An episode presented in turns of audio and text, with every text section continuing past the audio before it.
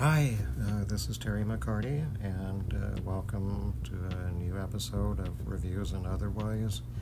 And uh, first film up is a faux Blade Runner filtered through uh, lower budget uh, filming in Belfast called Zone 414. And um, the Harrison Ford role is uh, essentially played by Guy Pearce as a detective that's uh, hired uh, by a android uh, human android maker played by Travis Fimmel in a long-haired uh, wig that makes him look somewhere between the uh, commercial and Space Jam director Joe Pytka and Klaus Kinski. And uh, character uh, hires Pearce to bring his uh, human daughter back from the tidal zone, which is a manufactured uh, paradise of uh, low rent uh, red light district uh, where where humans and uh, uh, mechanical creations can go ahead and shag and whatever else without the greater society being too concerned. And uh, there's a well, the Sean Young character is uh, actress named Matilda uh, Lutz, and and she's the reluctant uh, partner of Guy Pearce's character in uh, in finding the human uh, female, and I guess to spell out the way it spells out. In the dialogue is that the human character would prefer to be uh, robot, and the robotic character would prefer to be human, and uh, anyway, it's 98 minutes, and sometimes it feels uh, a bit longer because it's, uh, I guess, the new word the kids use these days is deliberately paced, uh, and it's worth a rental. I mean, I did my rental off of uh, Amazon Prime Video, and it's well made enough to hold the interest, uh, but it's not so well made that um, it, you know, makes you forget the material that it uh, lives from. And certainly Blade Runner and other people have mentioned the HBO Westworld series and so just giving it a marginal see it as a rental and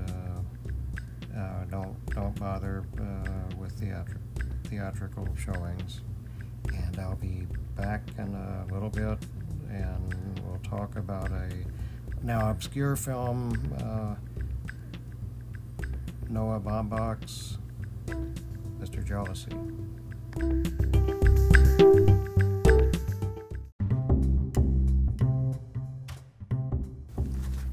And mm, I'm back, and time to make a few brief remarks about uh, Mr. Jealousy, which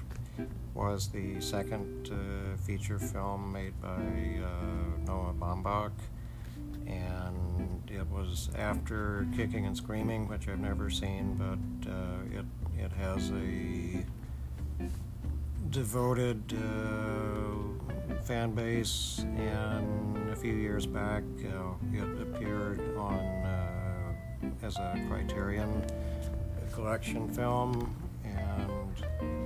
Mr. Jealousy, if I remember correctly, the reviews weren't quite as enthused and, and it pretty much sunk into obscurity. But it's now like a rental on uh, Google Play, and you can see it on uh, Tubi. That's T U B I, uh, free with commercials. And uh, as a relic of the 90s indie uh, shot uh, in New York period, it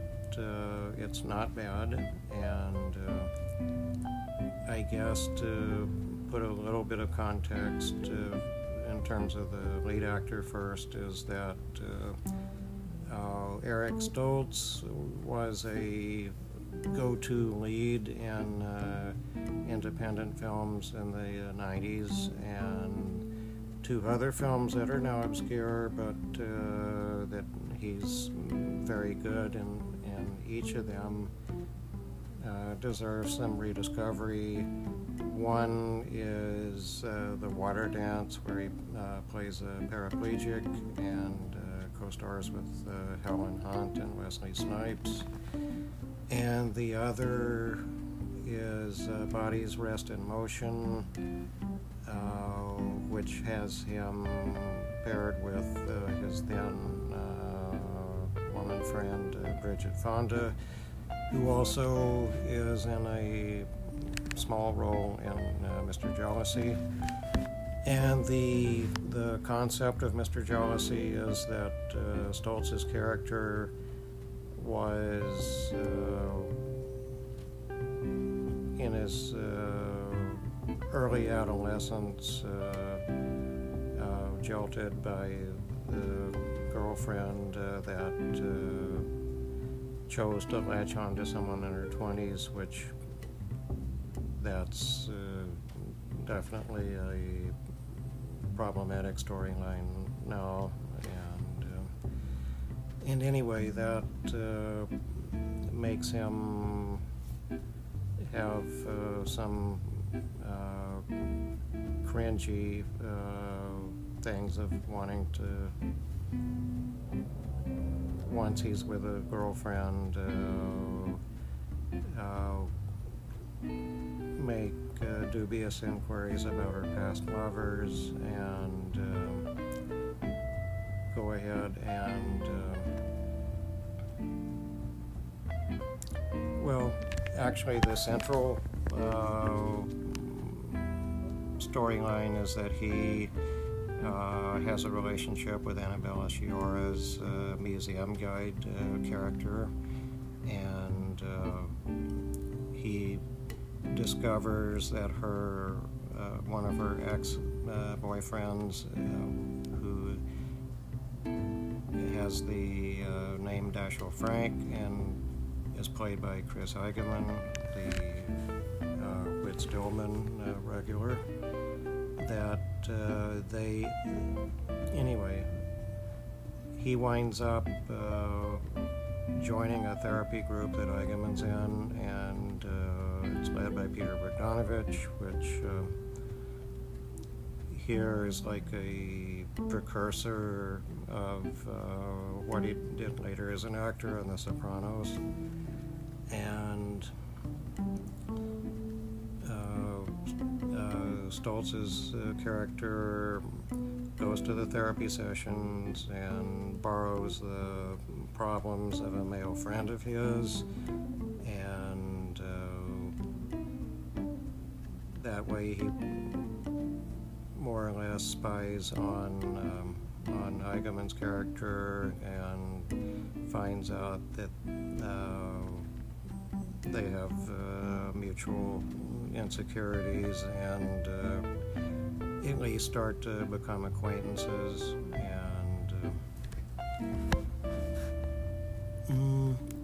Don't know if you could say Stoltz is uh, ideal actor to, as an insecure uh, Nebbish or not. Uh, uh, ben Stiller might have been uh, a bit more ideal, but at that point he was more tied to uh, major major studios, and I guess as indie as he got in that period was like Miramax, where he where he was uh, great in uh, uh, David O. Russell's uh, Flirting with Disaster. But in a way, it's like with Stoltz in the title role, he the sort of uh, mild effect uh, kind of helps to diffuse uh, the more like yucky aspects of the character and uh, but not not to the not to the point of uh, like uh, dude bro whitewashing either. And anyway it it leads to a the kind of uh, farcical climax that uh, uh, it's not staged uh, great here, but uh, it's it's the kind of uh, uh, multiple character business uh, that Baumbach would later pull off somewhat better in the film that he did with Greta Gerwig and Lola Kirke, Mistress America. And because uh, it's an early Baumbach film, it uh, wears his uh, influences uh, on the sleeve a bit. Uh, there's a very prominent running narration that might uh, remind you of Godard in the 60s, and the hanging out in restaurants with friends uh, scenes uh, will remind you of, uh, of the Barry Levinson quartet of uh, uh, Baltimore films, and, uh, and also the whole upper middle upper class white collar literature environment will will remind you of Woody Allen, except uh, that uh, overall the the uh, pairings are, are a bit more age appropriate than, than you would have found in uh, Woody Allen films in the 90s. And there's even like a inside joke shout out to uh, Baumbach's mother, uh, Georgia Brown, who was writing film criticism for the Village Voice in, in that period. And um, Mr. Jealousy, it's probably middling as uh, as a comedy of manners, but it's uh, it's worth a look and uh, give it a recommendation as a rental or if you find it on like Tubi or Vudu Fandango and watch it with the commercials uh, dropped in at random. So I'll be back with uh, one more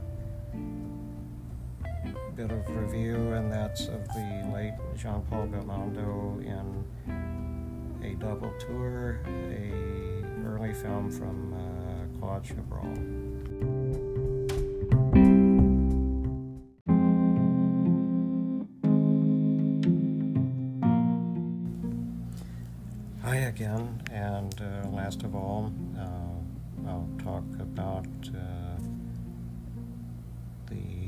Claude Chabrol film, uh, A Double Tour, which was one of the first uh, notable uh, roles for uh, Jean Paul, Belmondo, who passed away last week. And um, anyway, uh, with uh, Jean Paul Belmondo, most people know him from the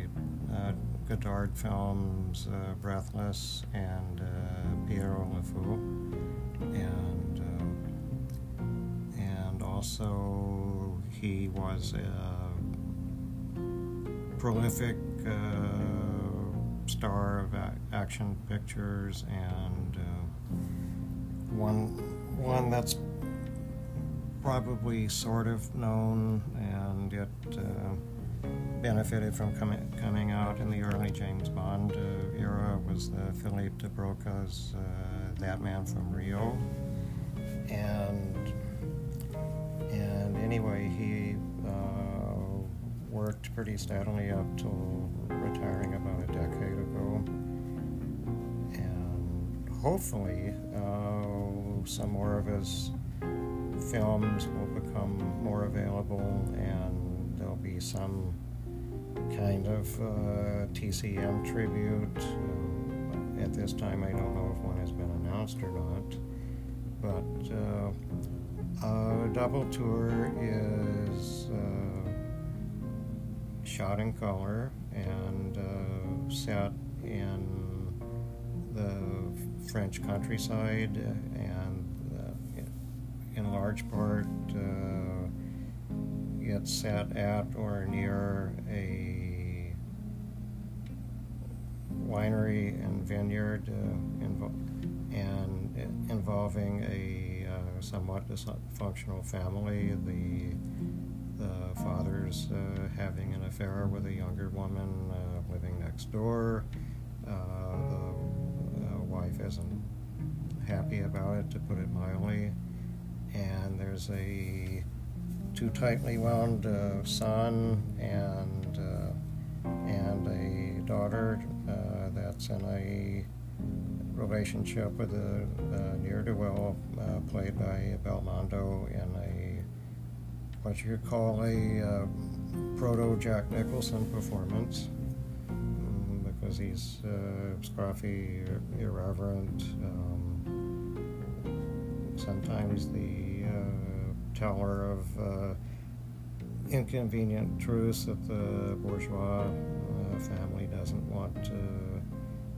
uh, deal with until absolutely necessary. And uh, unlike the later Chabrol films that I've seen, this one starts out like with a kind of new wave giddiness, and uh, for the uh, fair part of the first uh, 20 minutes or so, you think you might be watching a, sort of uh, uh, sex farce about the housemaid uh, played by Bernadette Lafont, and and that she has a man friend who's like the uh, neighborhood uh, milkman, and uh, that the like the repressed son like spies on her, and the and the and the wife's uncomfortable and tells her to be more modest, and uh, it's uh, for Chabrol uh, Getty humorous and and then after the first third, it, it settles into the mode of uh, emulating Alfred Hitchcock. Uh, and here it's a little more blatant than uh, than later on. It, there's certain certain scenes, including uh, one murder scene uh, late in the film, which uh, you, you'll be able to uh, figure out which Hitchcock film that the staging was inspired by. But essentially, it's the after the uh, husband and wife argue about uh, on on what kind of understanding uh, she's willing to come to on the mistress, and both the husband and wife make uh, very pointed demands of each other, and the mistress is uh, found dead, and then it's sort of like which family member or guest, uh, and Belmondo brings a a male friend of his over over to the to the house for dinner, and so it, it just turns into uh, who's done what or who's capable of doing what or uh, uh, who's going to to pin the murder on whoever else to to save their uh, bourgeois uh, uh, status. And and then of course it's a Catholic family in late 50s France so uh, divorce mm, uh, would be a automatic scandal and uh, so anyway um, a double tour is it's good. It's uh, worth uh, seeking out. I, I rented it from Amazon and uh, it it's uh, pretty moves along pretty well uh, runs around 93 minutes and it's definitely worth seeking out as an example of early example of uh, Belmondo's uh, uh, acting ability and charisma. So that's all for this episode, and uh, thanks so much.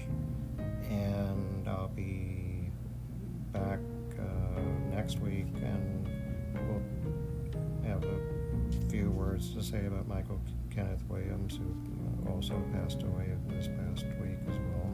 And um, uh, if you like what you've heard, then please uh, feel free to uh, mention it on your favorite form of social media. And I'll see you in a week to 10 days from now. Uh, thank you ever so much.